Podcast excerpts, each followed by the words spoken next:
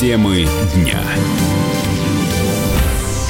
Вы слушаете радио «Комсомольская правда». Меня зовут Валентин Алфимов. Власти Хабаровского края оценили ущерб от паводков в 1 миллиард рублей. Губернатор региона Сергей Фургал попросил финансовой помощи для восстановления районов у председателя правительства Дмитрия Медведева. С подробностями наш корреспондент Надежда Выходцева.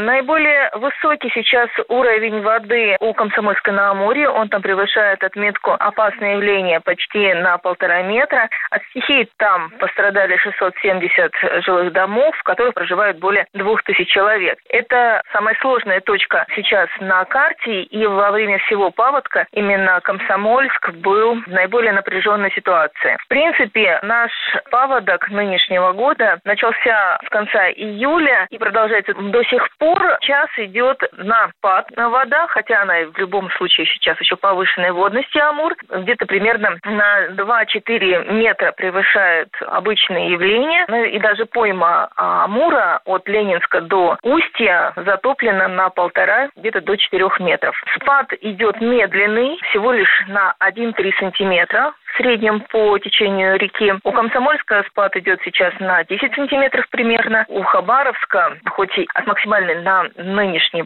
паводок понизился почти на метр, но для периода в 15 дней этого не очень много. Гребень паводка сейчас находится в Ульском районе и на Найском. Там примерно идет подъем где-то на, где на 8, где на 1 сантиметр. Таким образом сказывается влияние лимана. В принципе, уже заметна тенденция к спаду, и гидрологи говорят о том, что скорее всего, подъема больше не будет. После 20 числа ожидается, что спад увеличится у Хабаровска, например, до 10 сантиметров, и поэтому к концу месяца будет где-то 4,5 метра. Это уже не опасная точка. На данный момент, что касается денег, финансов, уже потрачено 73 миллиона. Надежда Выходцева, радио «Комсомольская правда».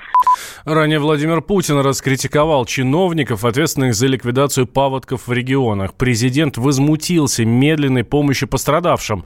По его словам, каждый должен в максимально короткие сроки получить поддержку. Первое и главное, что хотел бы вновь подчеркнуть, нельзя оставлять людей один на один с их проблемами. Каждый, я хочу это подчеркнуть, говорил об этом неоднократно и сейчас хочу сделать на этом дополнительный акцент. Именно каждый, кто пострадал от наводнения, должен получить поддержку, должен быть уже проинформирован о своих правах, положенных по закону выплатах. Иметь возможность быстро, незамедлительно получить эти деньги. Знать, куда обратиться. Пока это далеко, к сожалению, не всегда происходит. По жилью. Это самый острый, болезненный вопрос для всех, кто вынужден был оставить свои дома. Тем более, что осенне-зимний период уже фактически наступил. Наша задача оказать помощь быстро и эффективно, с учетом наступающих холодов, как можно оперативно решить проблемы с жильем. Не нужно ждать обращений, просьб с их стороны. Органы власти сами обязаны дойти до каждого, выяснить, в чем нуждаются люди, помочь заполнить соответствующие документы, бумаги, если требуется сделать это за них, за людей, поддержать самим отнести куда нужно, переслать куда нужно и проконтролировать результаты этой работы, что самое главное. Не сбросить эти бумаги и забыть про них, а посмотреть, довести до конца эти все мероприятия. Президент также подчеркнул, что в курсе ситуации на местах, которая порой отличается от докладов глав регионов. Анастасии Заворотнюк поставили диагноз рак мозга, минувший зимой. Об этом э, «Комсомольской правде» рассказал друг актрисы. По его словам, сильные головные боли у Заворотнюк появились сразу после родов. У нас в студии журналист «Комсомольской правды» и Алена Мартынова. Алена выясняла, выяснила, что врачи, оказывается, действительно отговаривали ее от процедуры ЭКО. Алена, здравствуй. Да, всем привет. Привет. Э, ну, действительно, э, нам близкий друг Анастасии рассказал, что несмотря на э, недомогание, я даже не знаю, можно это назвать недомоганием, потому что головные боли были очень сильные, особенно по утрам актриса, все равно еще весной продолжала работать, продолжала куда-то выходить, продолжала выступать со спектаклем.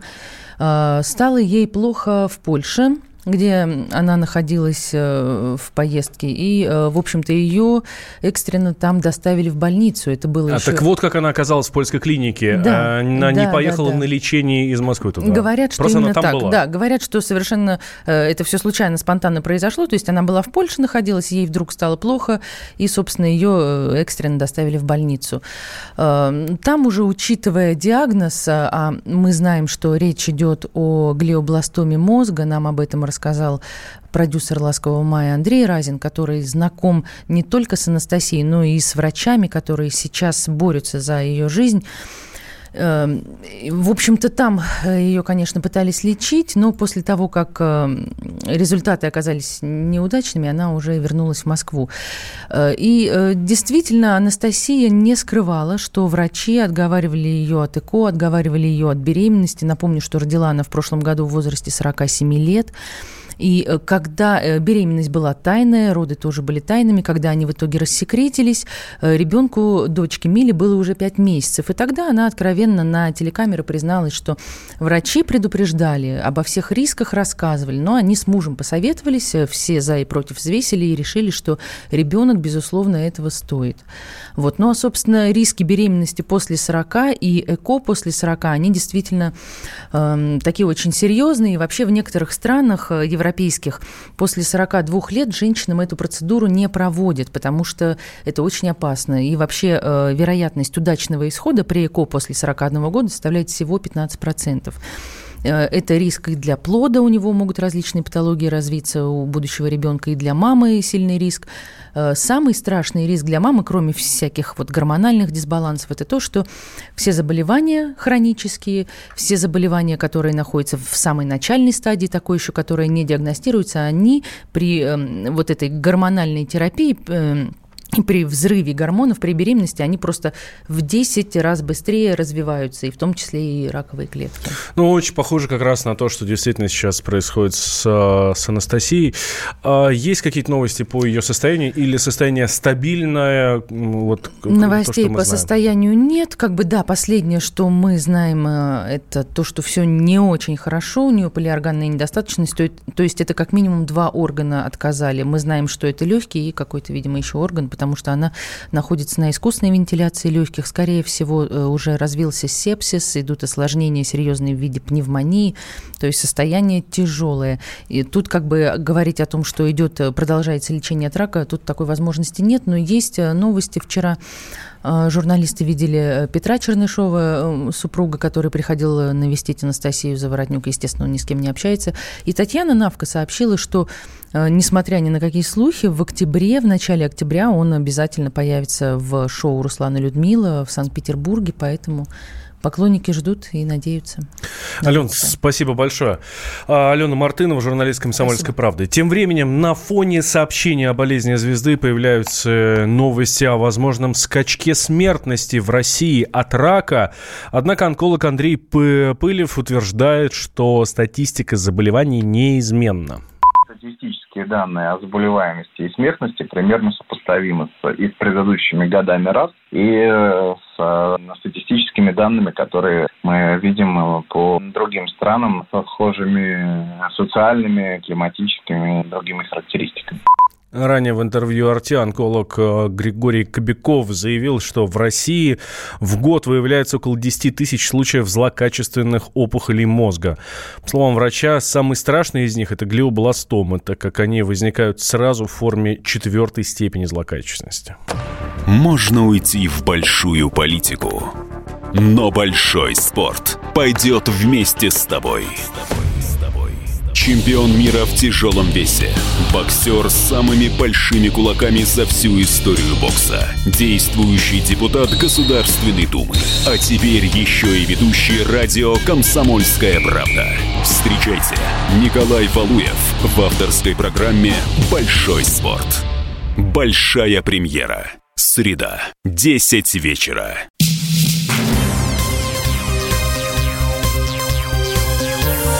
Темы дня. Вы слушаете радио «Комсомольская правда». Меня зовут Валентин Алфимов. В России появится интеллектуальная система отслеживания поведения водителей. Проект российской компании, э, проект подготовлен к российской компании SkyTrack, он поступит в разработку уже к следующему году. Известно, что искусственный интеллект будет распознавать поведение человека за рулем. Ну, например, курение, разговор по телефону, отклонение от маршрута, превышение скорости, там, техническое состояние автомобиля и так далее. Система сможет выявить даже накопившуюся у водителя усталость. Руководитель Организации обеспечения безопасности дорожного движения Константин Крохмаль считает, что проект нужно применять только при перевозке пассажиров.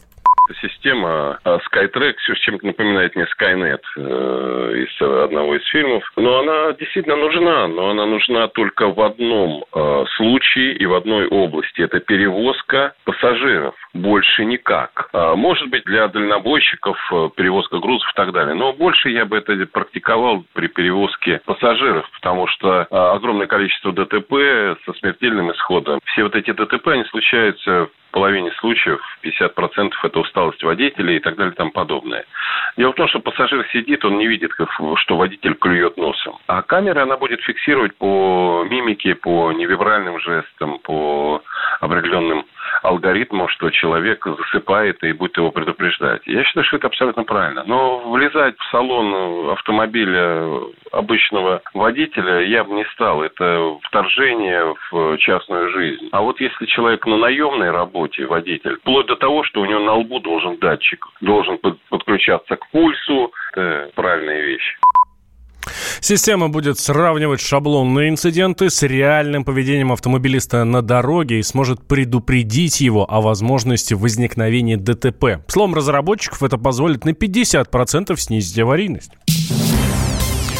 В Кабардино-Балкарии в ходе контртеррористической операции уничтожены двое боевиков. Они планировали теракт на территории республики, э, республики. С подробностями наш корреспондент Полина Шапошникова пяти утра в Кабардино-Балкарии в городе Чегем действует режим контртеррористической операции. Об этом сообщает ФСБ по республике. Во вторник поступила информация, что в частном доме базируются члены религиозной экстремистской группировки и их пособники. Они планировали совершение террористических актов. На данный момент известно о ликвидации двоих боевиков, личности которых установлены. Это местные жители. Идут следственные действия. Взрывотехники работают с обнаруженным самодельным взрывным устройством. Предварительно никто из сотрудников спецслужб не пострадал. Глава районной администрации Артур Текушев доложил, что в городе нет паники и через несколько часов операция будет закончена. Но до этого на восточной окраине Чегема действуют временные ограничения. Корреспондент «Комсомольской правды» на Северном Кавказе Полина Шапошникова. Стали известны города-лидеры по потенциальным мигрантам. Чаще всего в поисках лучшей жизни молодежь уезжает из Тольятти, из Омска и из Барнаула.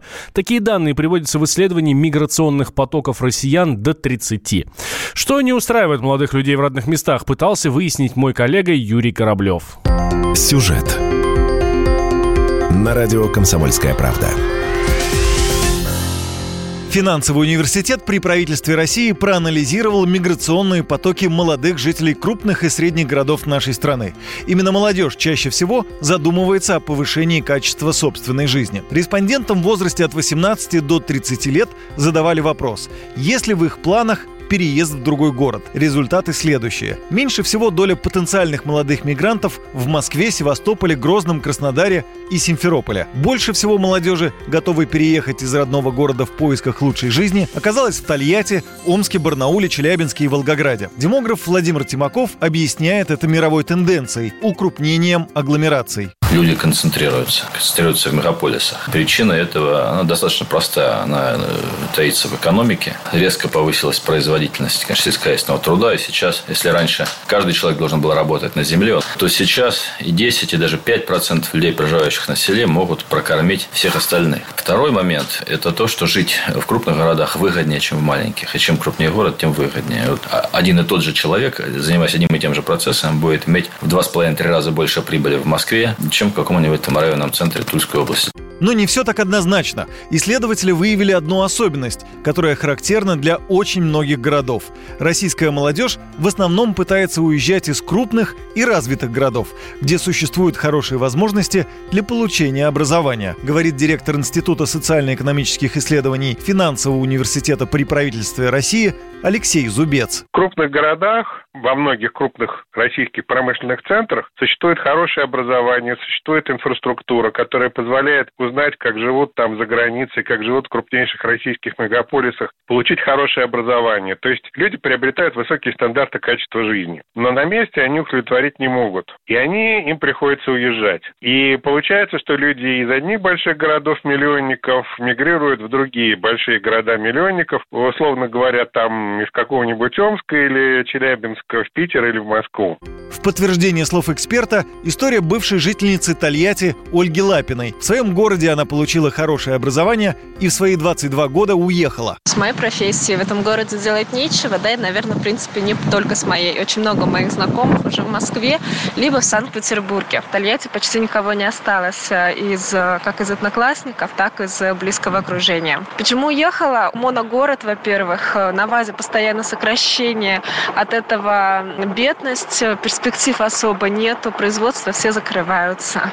Не вижу перспектив в этом городе, не вижу, зачем там оставаться. То есть главная проблема городов, из которых молодые россияне хотят уехать, это противоречие между высоким стандартом качества жизни и нехваткой квалифицированных высокооплачиваемых рабочих мест, на которых этот стандарт качества жизни можно реализовать. Соответственно, люди готовы переезжать в Москву, Санкт-Петербург и другие места, где они могут найти работу с хорошей зарплатой, навыки для которой они освоили в родном городе. Юрий Кораблев, радио «Комсомольская правда».